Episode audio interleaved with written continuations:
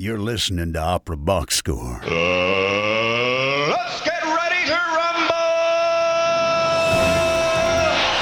Wherever you are, however you're listening, it's America's talk radio show about opera. It's Opera Box Score. I'm Ashley Hardgrave, joined this week by the skeleton crew of Oliver Camacho, and Matt Cummings, and the lingering spirits of Weston Williams and George Cedarquist. All right, in this episode, she was more than a diva, and tonight she enters the OBS Hall of Fame. It's our tribute to the late, great Renata Scotto. And then, in a blow to American opera cognoscenti, the Metropolitan Opera Guild will cease publication of opera news, which means that all you PR agents out there, we are all you've got left. Plus, in the two minute drill, as we predicted, Spain won the World Cup, but Australian women can't get a break even in their own opera houses.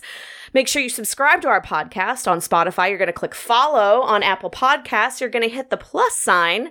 You can send a voice memo or you can email us your hot takes at operaboxscore at gmail.com. You'll also get an OBS beer coaster and an OBS lapel pin just for sharing your own hot take.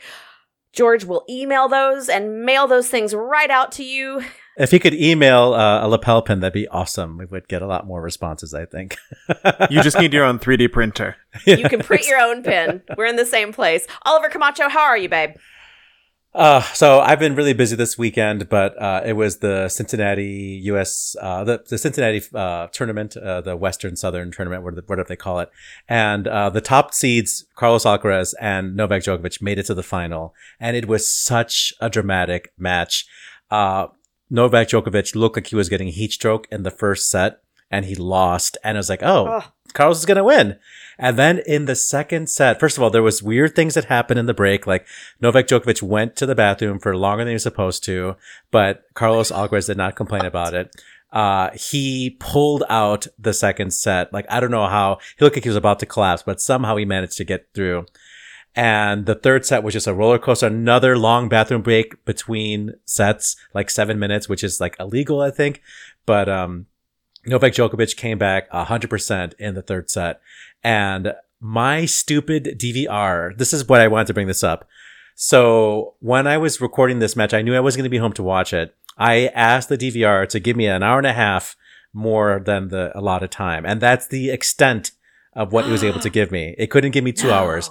And so I missed the last like 20 minutes of the match. And like it goes oh. right to like end of file just as they're approaching the type the decisive tiebreak in the third set. So I had to like look at the internet to like actually find out the results, which is so unsatisfying. But uh Man. so this is an early bad call to Comcast or Xfinity, I, I, guess.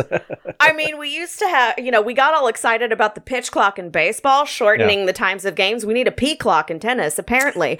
Um, Matthew Cummings, my darling, how are you? Oh, you know, I'm just hunkering down to get ready for the uh, the sport of extreme heat avoidance in that that's coming to the Midwest this week. Yeah, listeners, uh, there are going to be some oppressive temperatures here in the Upper Midwest uh, in the in the later parts of this week. So if you know people in the Chicago metro area, send them some cooling thoughts. Uh, one of the things that I want to just bring up is a big congratulations to Sha'Carri Richardson. Uh, you may remember her from a couple of years ago. She missed the Tokyo Olympic Games after she tested positive for marijuana shocking at the Olympic trials. Not shocking because she's her, but it's just dumb that they knocked her out for that. But at any rate, uh, she is back in competition and she won the 100 meter gold medal at the Worlds this weekend. In her words, I'm not back. I'm better. I could not agree more.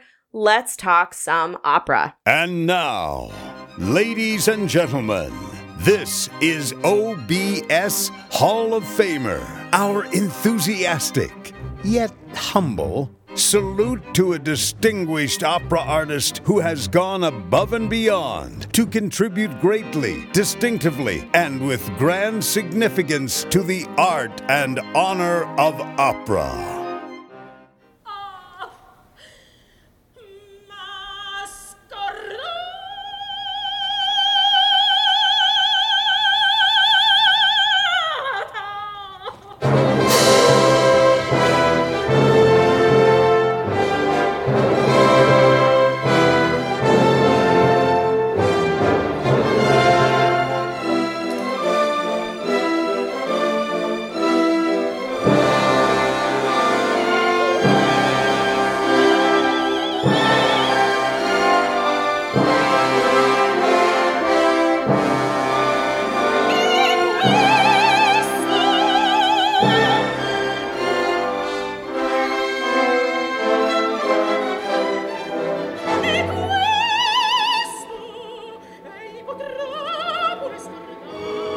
That right there is just about all you need to know about the great Renata Scotto.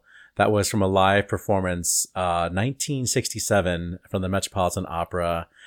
Um, I mean, here is an artist that really cannot, uh, there's no more even chance of us in this business of having a singer like Renata Scotto.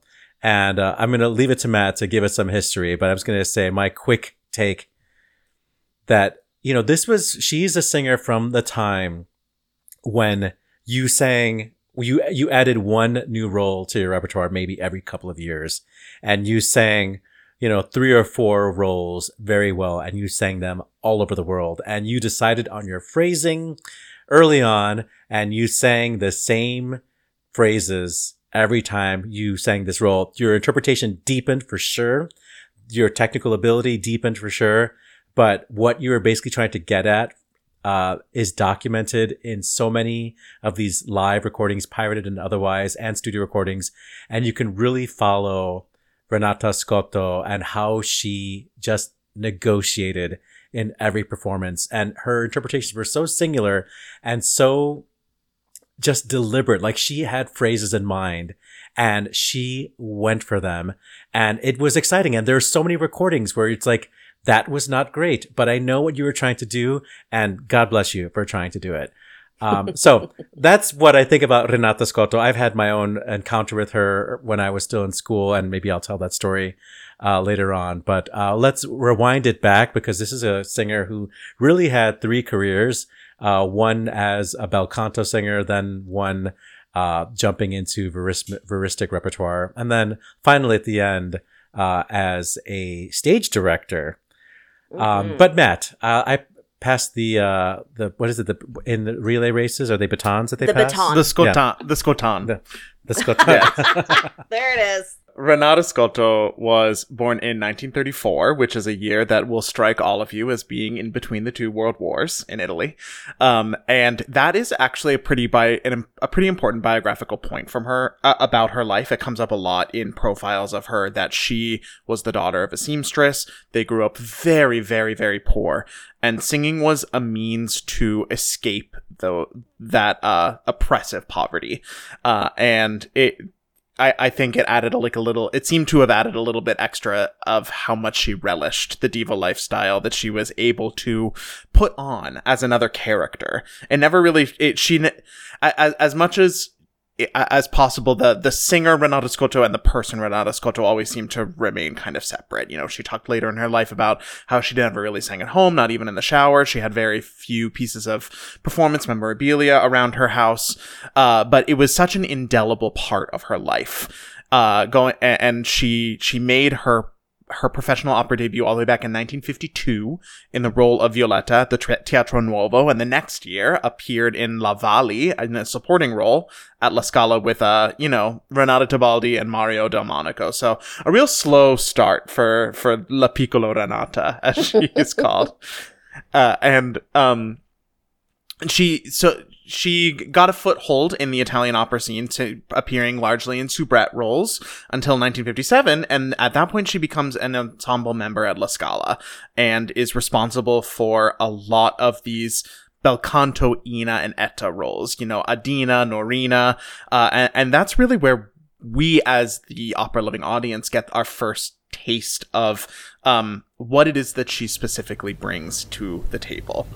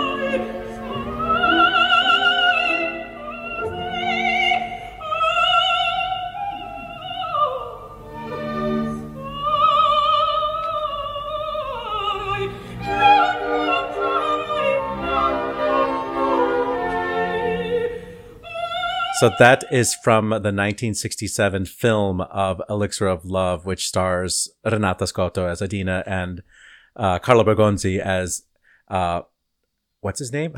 Nemorino. Um, yeah. And It's been a long this, week, friends. This video, which we maybe I'll have George put a clip in it, a clip up, uh, a link in our show notes. This video to me is a masterclass in how to sing bel canto.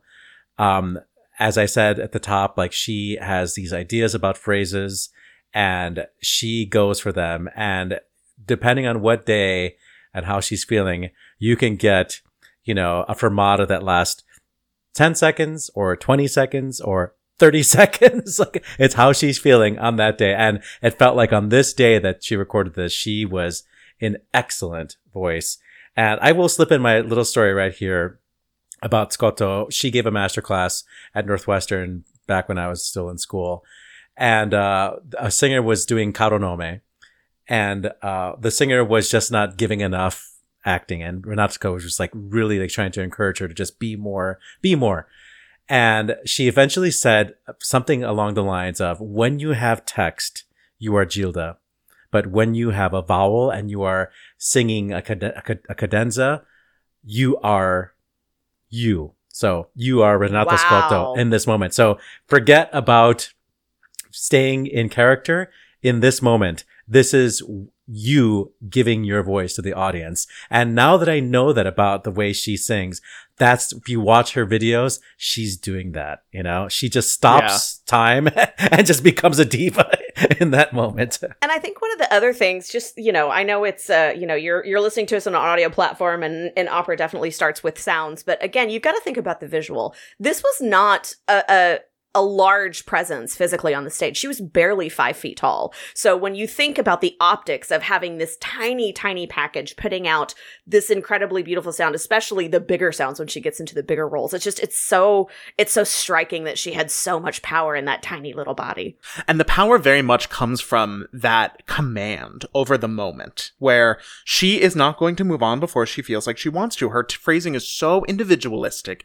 It's so intentional. And by, and because she's doing that, like with a really keen ear for how the music should go, for what the character is trying to say, it never really rings as false. Like it always rings as just being expressive. Uh, in a way that's really special and in a way that doesn't always come through in bel canto music. Like I am an absolute sucker for bel canto music, but it can easily turn indulgent. And even, especially when you're making those kinds of, um, individualistic choices to, you know, different, not, not just to differentiate, differentiate yourself from the other singers, uh, in the repertoire, but to, you know, give the audience something new, give the audience something fresh. And it never feels like she's sacrificing the music to do that. It always feels like she's enhancing it. That is the magic of Renata Scotto. But she may be sacrificing her own vocal health. And that's something we could talk She about la- later on. and, And especially later in her career, Yeah, she but- would be willing to. Even early in her career, um, she has this uh, edge to the voice. Uh, some people call it as uh, metallic. Um, I just feel like it's part of like just the core of her sound, and she's able to take the warmth out of it, and she wields her voice like a blade. And she has this thing where she just like she knows how to like spread the vowel, like put it in the mask, and just like start the tone and like cut, and then begin to build the volume, the crescendo, and the crescendo doesn't get warm it just gets edgier and brassier and it's like oh it feels Aggressive. like, feels like like, she's good. shoving a sword into your ear Oh, All right. absolutely. go on matt i'm sorry where i derailed you And that even comes sometimes when she's singing these uh, super Eddie roles. Uh, for example, the performance where she really, you know, takes off on the inter- onto the international stage, despite uh, having had a decent amount of success in the previous years, comes in uh, all, all, around the same time, around 1957, where she is the understudy to one Maria Callas in the La Scala Festival in Edinburgh's production of Sonnambula. And there were supposed to be four performances of this Sonnambula run. And there are versions differ. There's a lot of gossip. There are a lot of rumors, but everyone agrees that a fifth performance was added and Maria Callas could not do it. Some say she was sick and her doctor wouldn't let her. Some say she had to leave to go to a party. there are probably other versions that are floating out there too. Wherever Maria Callas goes in opera history, many many rumors and uh, vituperative asides follow. But the fact of the matter is, Renata Scotto jumped in for that uh, uh, for that final performance and this is at age 23 and she became another star of this nascent bel canto revival uh, she and this gave her the ability to choose her roles and shape her career eh, that she didn't previously have. It also did earn her the ire of many of the most devoted Callas fans, uh, and she would continue to be heckled at, at some major um, crossroads in her career by people. Uh, who were carrying this torch about a fight between two divas who, uh, actually, by all reports, got along quite well.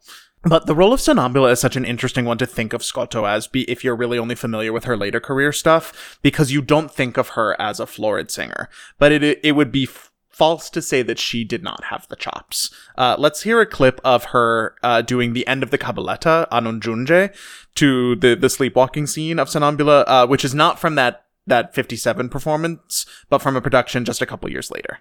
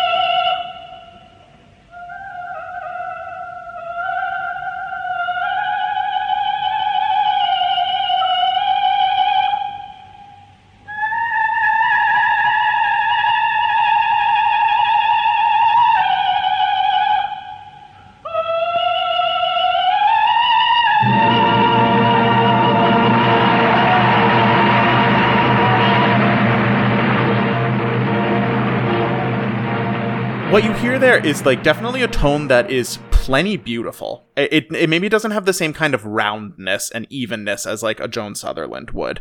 Um, it, but it, it it's much more in the vein of Callas in terms of how much she's willing to just go for it and be a true singing actress.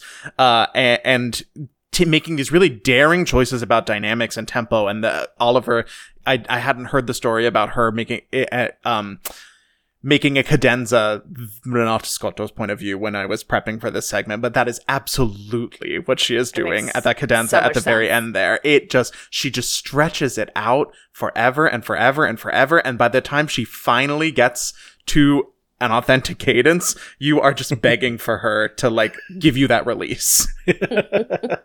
by and so by the mid 60s scotto was already making a name for herself uh, not just as this light lyric bel canto singer but also as a puccini singer.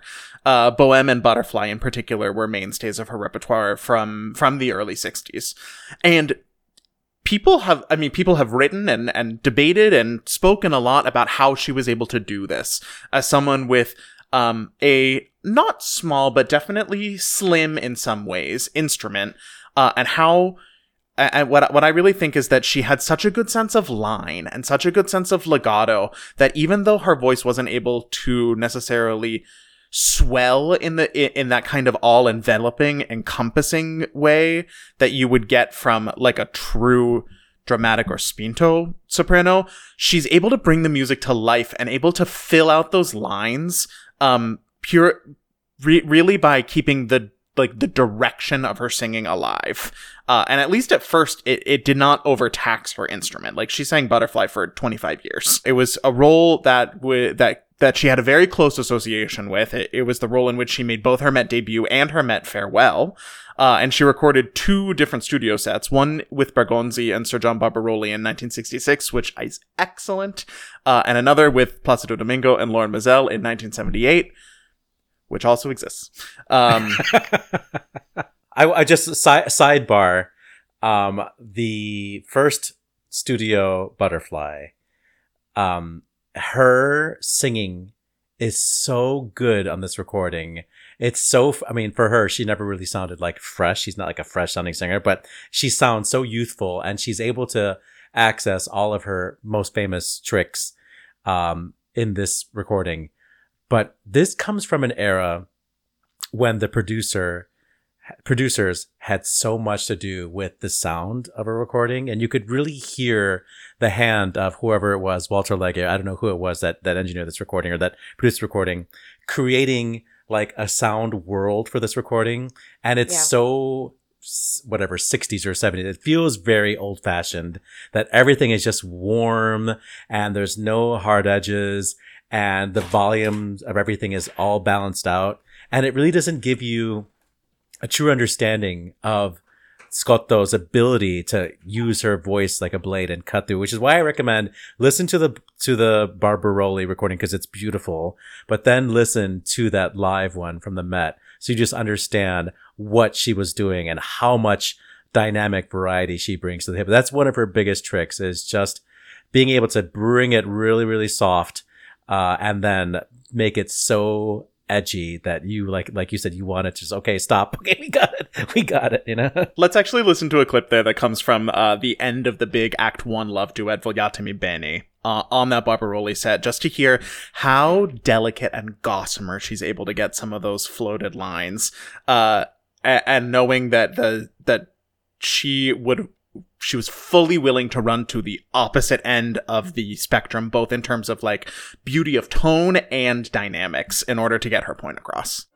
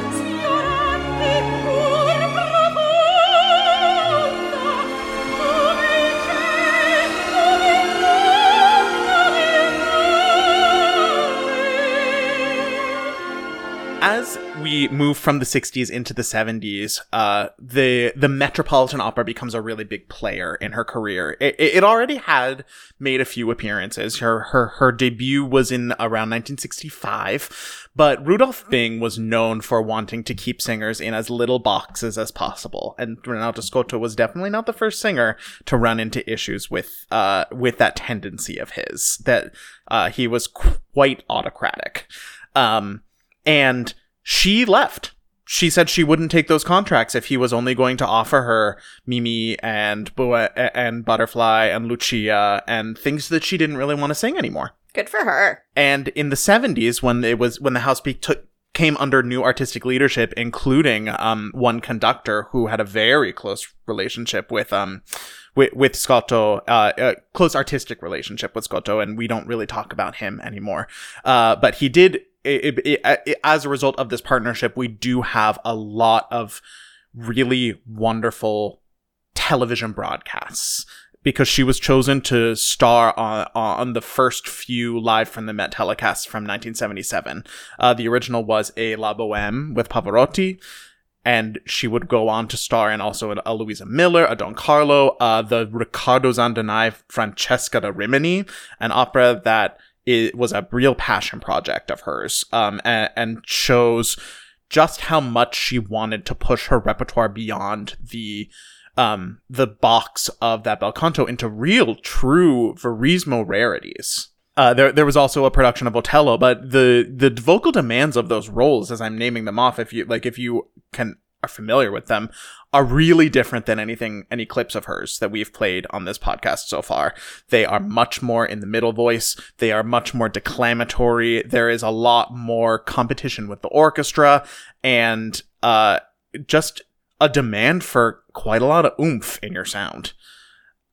But there is a com- but there's a common thread of like these are characters who are interesting to her. These are operas that she wanted to bring to life. These are pieces where she felt she had something to say and she wanted to deploy her voice how she could to to bring the music to life. I'll just say as we're taking this moment right here that um you know as her voice starts to be de- demands on her voice are for more declamatory, veristic singing.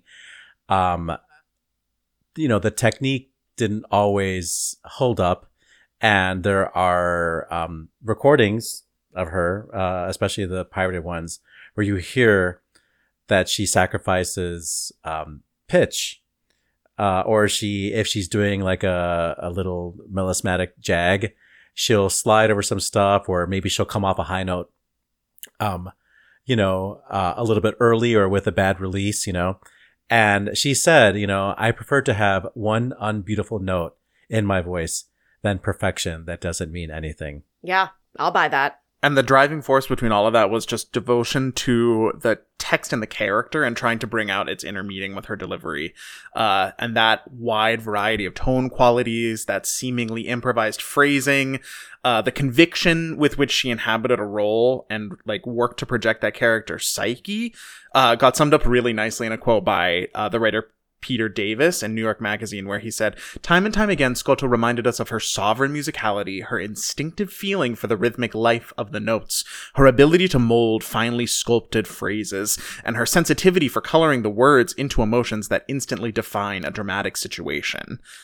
Uh, and I think that that really speaks to the challenge that she found in Verismo music that it it's not quite so formalized. It you know is a lot more free flowing, and it even it encourages the singer to take that kind of ownership and to um really not necessarily fight with the conductor but be fully prepared to say like no i'm in charge here. This is you know this is my show uh and i want and i think that this is how this moment should feel and she she really sought to change the perception of Verismo as not caring about the voice. She talks about how shrieks and growls and lazy portamenti are what everyone thinks of when they're when they're talking about that kind of late Italian music, but that she should never force the voice.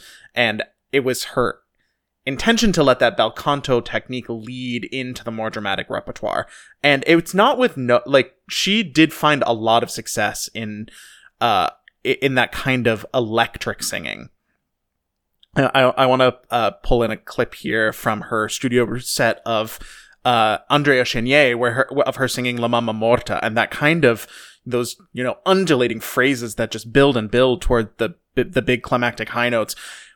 It, live is a, a, a much different set of challenges, uh, but it is definitely not as though she didn't have the chops, and I think that sometimes the the the focus on be, because she was willing to to bring in imperfections there is a misconception that she actually wasn't as good of a singer as she was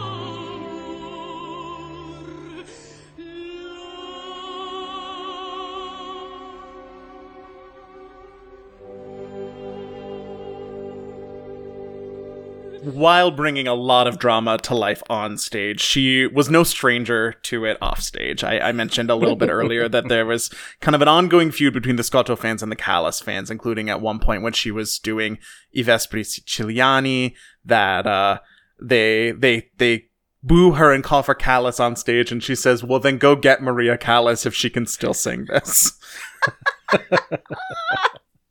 Uh, and there's Oh, a rather there's a rather infamous incident of her feuding with Pavarotti at, at San Francisco Opera where uh, they were putting on La Gioconda and she was supposed to have the final bow since she's the title character. And he is on he's on camera because they're also making a documentary about this production. So he's like he, they they film him kind of like sneaking around her to go back out for one more curtain call like oh aren't i a bad boy? And she is caught like swearing at him in Italian, uh, and and really trying to indict the whole San Francisco Opera organization for letting him get away with it because he was a star and she was like what just there chopped liver. But I and I think it is so interesting to look back at these stories, which are like in terms of diva antics, relatively tame, but also to to see that they were, you know, definitely played up for drama in the time. But really, this is a woman who knew what she wanted and wasn't going to let herself get bossed around, uh, and would clap back when she thought that people were mistreating her, and. Uh, just like that, i- i- in her career too, she had no interest in letting people tell her what to be.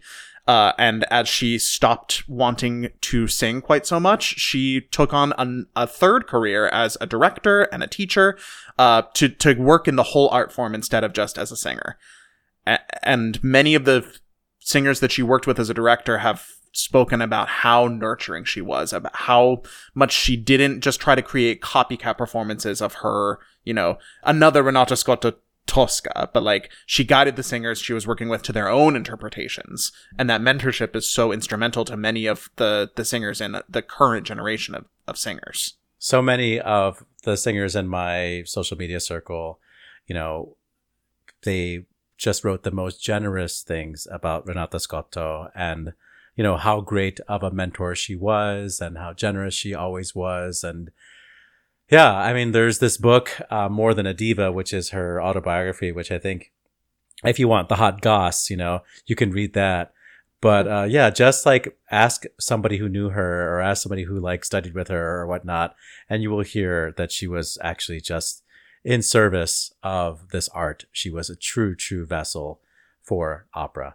And I think that we should let her take us home uh, with one of the most affecting clips of her that I found during all of my research for this performance, which is the closing of Senza Mamma from Suor Angelica. It's just heartbreaking what she's able to do uh, with all of these moments, both big and intimate.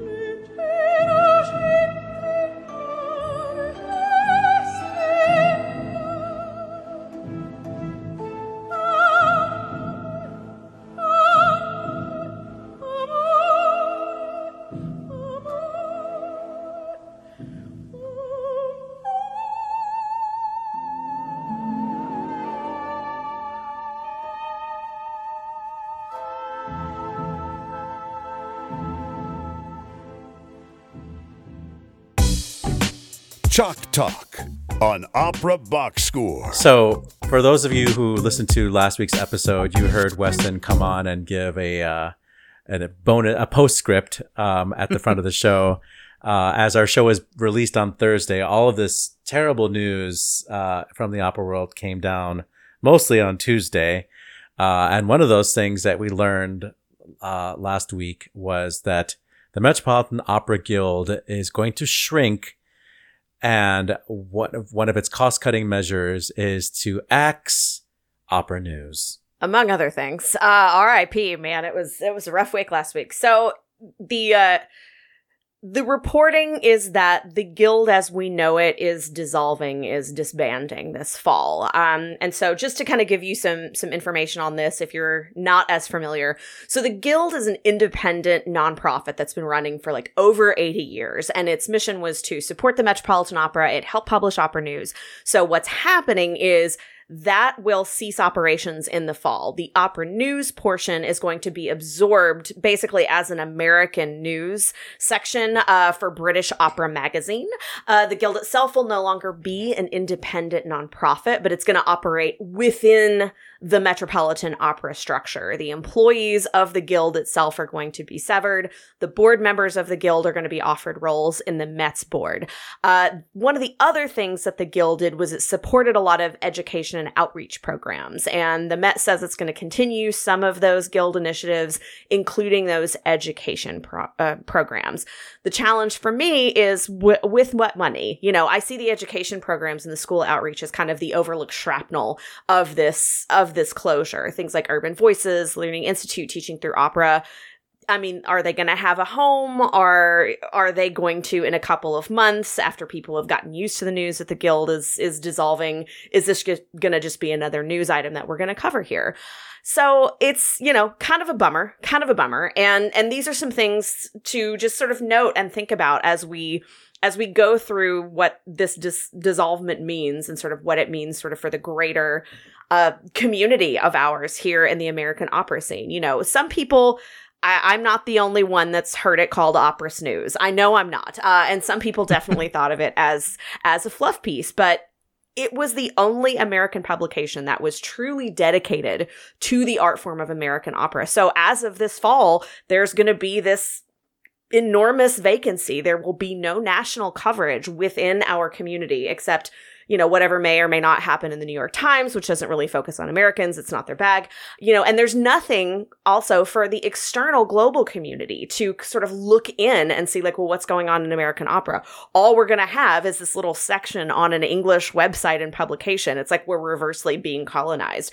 You know, there's a lot of podcasts, absolutely. There's definitely one with some really witty hosts that I think is pretty good, but there's not really going to be this centralized news reporting source. Everything is sort of fractioned. It reminded me a little bit of how, you know, sort of in the 70s, 80s, 90s, there were the big three uh, news networks, sort of ABC, NBC, CBS. And that was where everybody went to get the news of the day. And then with the rise of cable and the fractioning of news in the 90s, we started to see sort of a, a, a, a more people retreated to their corners basically as it were so that was one of the first like parallels that I saw. I don't know if that's the way we're going to go, but we'll see.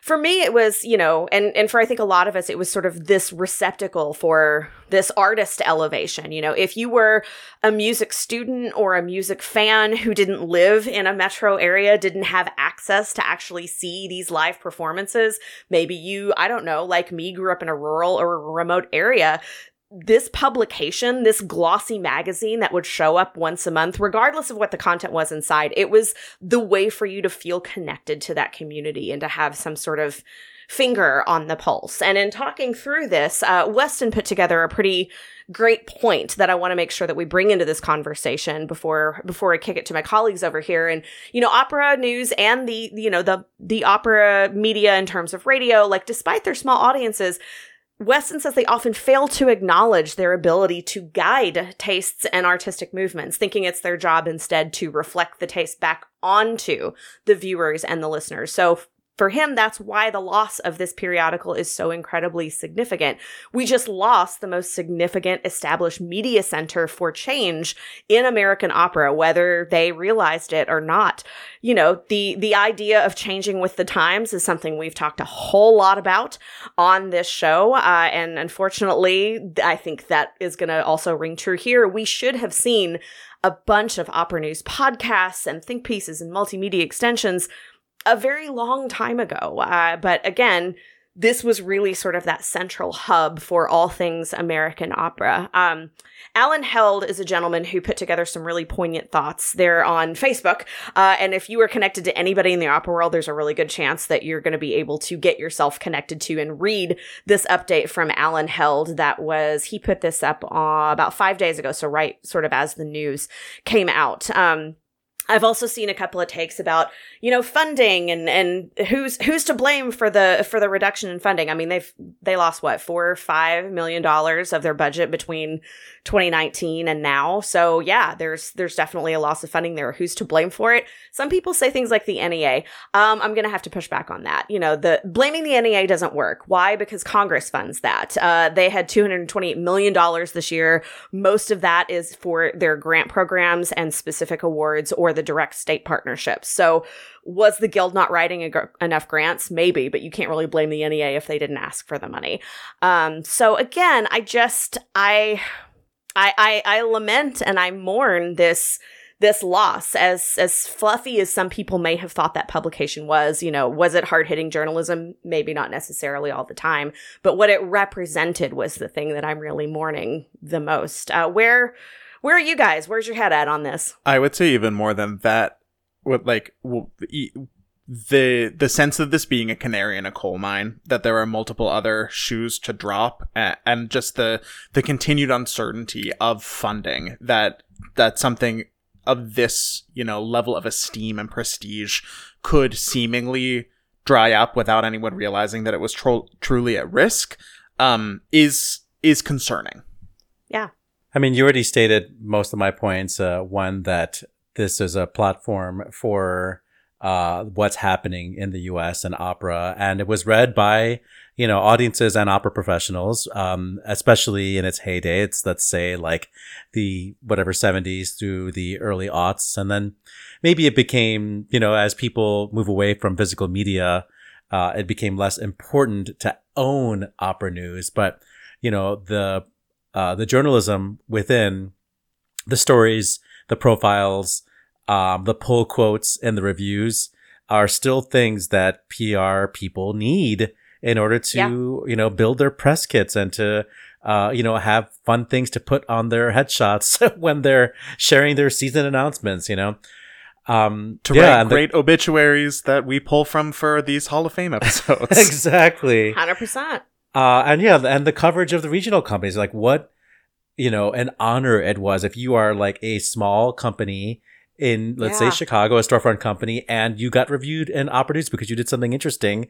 That is a way to just elevate your work and just to get on the board, like just to get on the map. Like we did it and it was an Opera News because un- unless somebody covers you, you know, nobody knows you did anything anywhere, you know? You need somebody to say you did it and for there to be pictures, pics or it didn't happen, you know?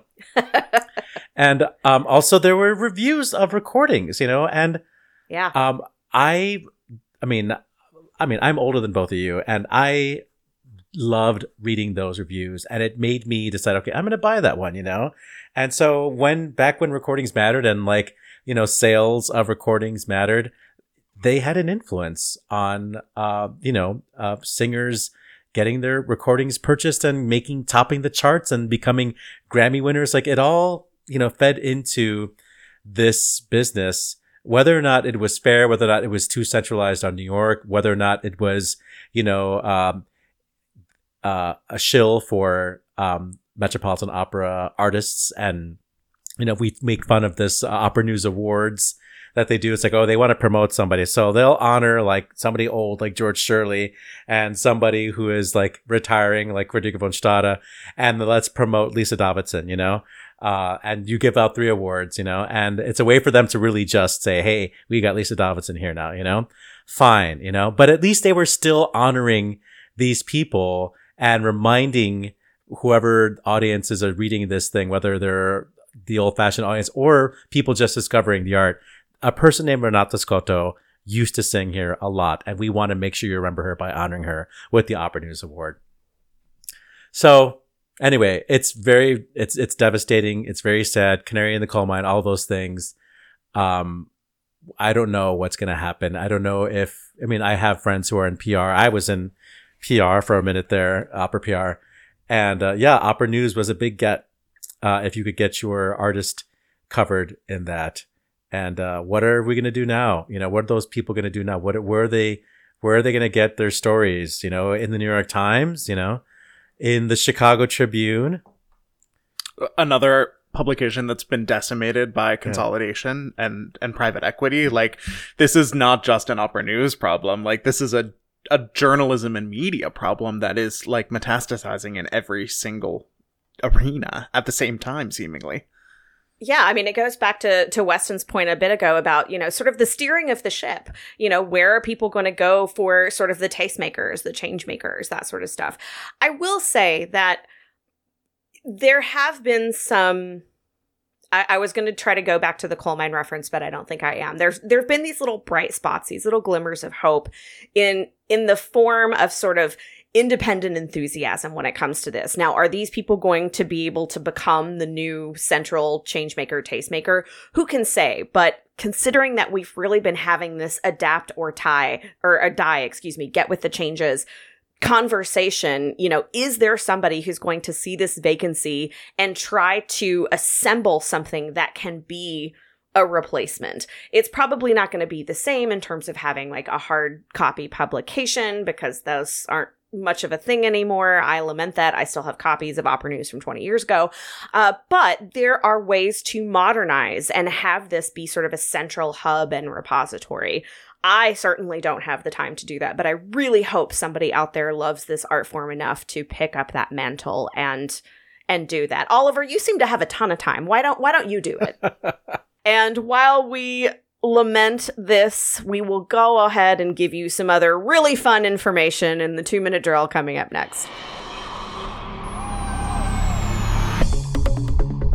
This just in the two minute drill. All right, listen up. Here's everything you need to know about what else happened in Operaland this week. David B. Devan, executive director of Opera Philadelphia since 2011, has announced his plan to leave the company at the end of the upcoming season.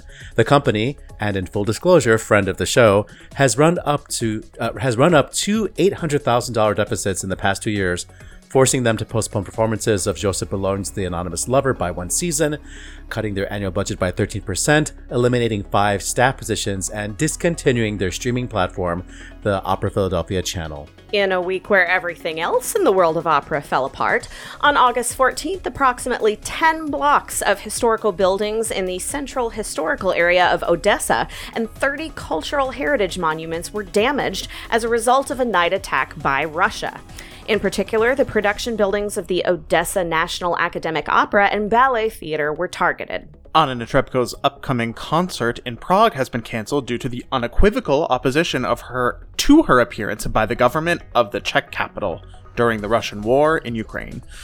We read every day about the victims of the Russian attacks in the media, said Mayor Jerzy Pospisil. It is insensitive for such a singer to perform here in Prague. Netrebko's representatives confirmed that they and she have agreed not to demand compensation for the canceled event. Opera America's 2023 Hall of Fame inductees include Sherrill Milnes, Frederica von Stade, and Anthony Davis, composer of the Central Park Five and X, The Life and Times of Malcolm X. Other inductees include Michael Bronson, longtime producer of the Live from the Met TV series, Wayne S. Brown, CEO of Detroit, Susan Feder of Schirmer and the Mellon Foundation, and Freda B. Lindemann, President Emerita of the Metropolitan Opera Association. The inductees will be honored at a private event next year. Musicians in the Philadelphia Orchestra have authorized a strike with 95% of participating musicians voting in favor if ongoing negotiations with management are unsuccessful. Musicians are seeking competitive pay, including for freelance contractors, improved benefits, and the filling of 15 vacant positions in the orchestra. Rolando Villazon has received a Merola Distinguished Alumni Award, where he is currently serving as an artist in residence. Rolando was not only a superlative artist, he is also a brilliant mentor. We are thrilled to have him here this summer to share his expertise with the Merolini, said Executive Director Jean Kellogg. Stage director Lorenzo Ponte and his team, set designer Alice Benazzi and costume designer Giulia Rosena, have won the European Opera Directing Prize from Camerata Nuova Wiesbaden for their production of Smetana's Two Widows. Their concept will be performed at the Smetana Festival, Birmingham Opera, and Lviv National Opera in coming seasons. Crunching the numbers, a study of Australian opera productions across the country's five largest companies from 2005 to 2020 found that women held just 5% of conductor credits and less than a quarter of director credits. The study concluded that women were less likely to work on multiple produ- productions compared to their male counterparts and saw low representation as set and lighting designers, reaching parity only as costume designers and losing to England in the World Cup. In trade news, Gretchen Van Valen will serve as Opera Ithaca's first managing director, drawing on her 30 years of experience in nonprofit work and fundraising. Music Academy of the West has announced that Shauna Quill will be its new president and CEO. She succeeds Scott Reed, who's stepping down after 12 years. Quill is currently executive director of the New York Youth Symphony, who won a Grammy during her tenure for Best Orchestral Performance for the Youth Symphony's first professional recording. On the disabled list, conductor Francesco Lanzillotta has withdrawn from the Rossini Opera Festival's production of Adelaide di Borgogna following a road accident. The performances were conducted by Enrico Lombardi in his stead. Exit stage right, Japanese conductor Taijiro Iimori has died at age 82. A student of Seiji Ozawa, Iimori held numerous positions at Japanese orchestras and served as a music assistant at Bayreuth for over 20 years. Italian baritone Alberto Rinaldi has died at the age of 84. Rinaldi made his operatic debut in Spoleto as Simone Boccanegra and went on to sing the Italian repertoire at major houses in Italy and across Europe. Swedish conductor Arnold Östman has died at age 83. Östman rose to prominence as a continuo player and researcher of early opera, and eventually became artistic director of Drottningholm Palace Theatre, where his productions, particularly those of Mozart operas, drew him international acclaim. And on this day, August 21st, first performances include Antonio Salieri's Il Talismano in Milan in 1779, Adolphe Adam's Three Days in One Hour in Paris in 1830, Gaetano Donizetti's Betly La Capanna Svizzera in Naples in, in 1836. Birthdays include Otto Goldschmidt, born on August 21st in 1829, French composer Lili Boulanger, born in Paris in 1893, American soprano Queena Mario, born in Akron, Ohio. She taught at the Curtis Institute and also the Juilliard School of Music and wrote mystery novels. She was born in 1896. And happy birthday to, representing England in our World Cup bracket, mezzo soprano Dame Janet Baker, born this day, August 21st, in 1933. And that's your two minute drill.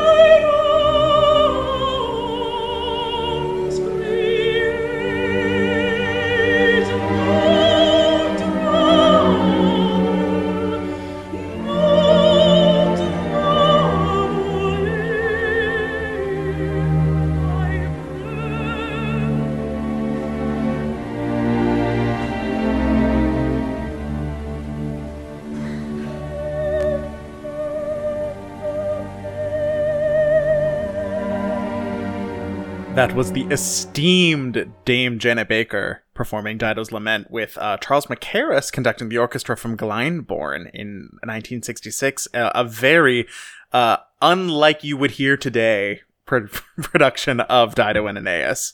Uh, but she really is bringing the drama and the uh, just the I, I highly recommend that you go on YouTube and find this whole clip because how daring her phrasing is with those teeny tiny quiet plaintive remember me's is uh pretty striking.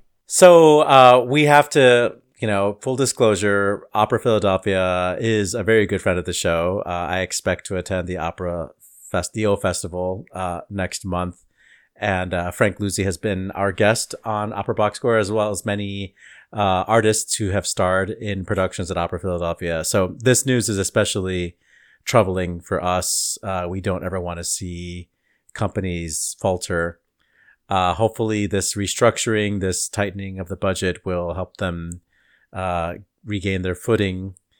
Too bad about the Boulogne opera, which will be postponed till next year. Of course, it's got to be the opera by a black guy that goes into the uh, to be done later category.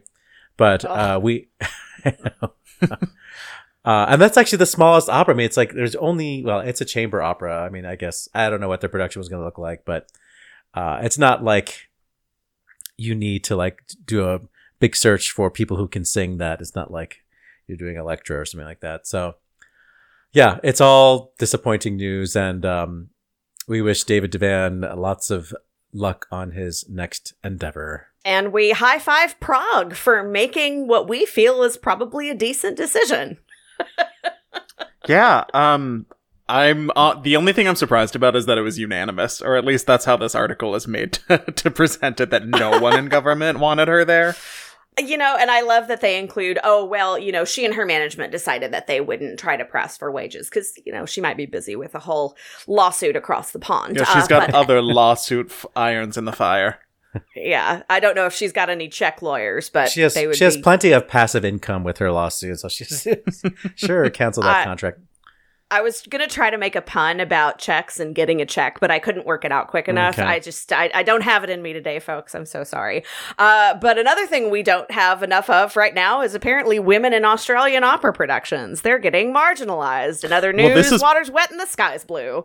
It's pre-pandemic, Ashley. I'm sure these numbers have turned around completely ever since they came back online in 2021. Absolutely. Cannot wait for the 2021 to 2035 study that'll come out. We'll be we'll hear we're here to cover it right here on Opera Box Score. That'll learn them. Guys, it's been a really rough, rough week in the world of opera. We're just really glad you guys were here with us. Even though not a lot of news was great, let's wrap this show up. Good call. Bad call.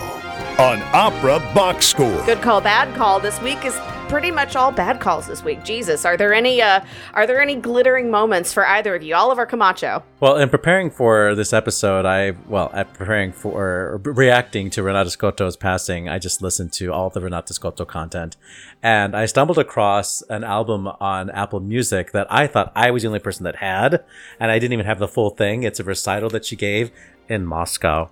Uh, it's been released, uh, and Apple Music has the whole recital. I think it's from 1960 something, um, with piano, uh, from from Moscow. I should be more specific, but it's called Renata Scotto in Moscow with pianist Antonio Tonini.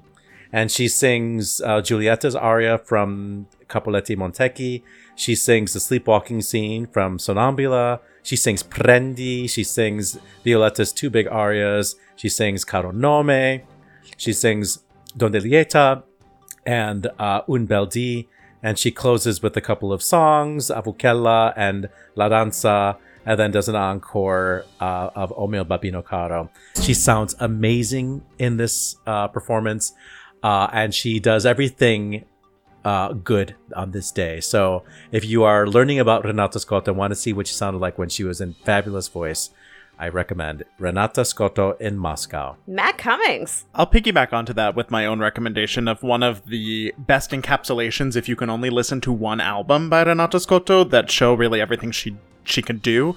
And there is a really wonderful um, Italian opera arias is the title of this of this disc that she recorded with uh, Gian Andrea Gavazzeni that has a about it's like 18 i'm checking on spotify right now 18 different tracks from various puccini and verismo operas uh the the highlights for me uh, would be the selections from the Wolf Ferrari Il Segreto di Susanna, uh, which uh, is, is a piece that you really don't get to hear very much otherwise. But if you are a newbie to, to her art and we have made you interested to hear more, this is a great place to start. And I will not be on the Scotto train, but what I will tell you is that if you watch the latest installment of PBS Great Performances that happens to be coming out tonight, you're going to see the Chicago Symphony Orchestra with Marin Alsop doing uh, Leonard Bernstein's Kaddish Symphony, and you're going to see a very skeptical looking soprano somewhere in the front row, and it might look like one of your Opera Box score hosts.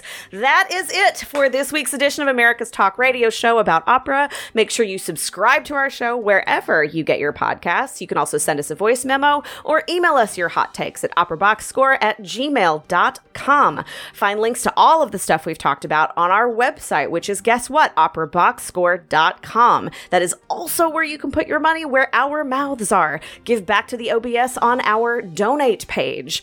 Your announcer is Norm Waddell. Your creative consultant is Oliver Camacho, and your audio editor is Weston Williams. For co host Matt Cummings, I'm Ashley Hargrave asking you to continue the conversation about opera as you let your understudy go on so you can attend a party. We're back with an all new show next week, plus, you'll get more opera headlines, more hot takes, and no more bad news, right? Join us.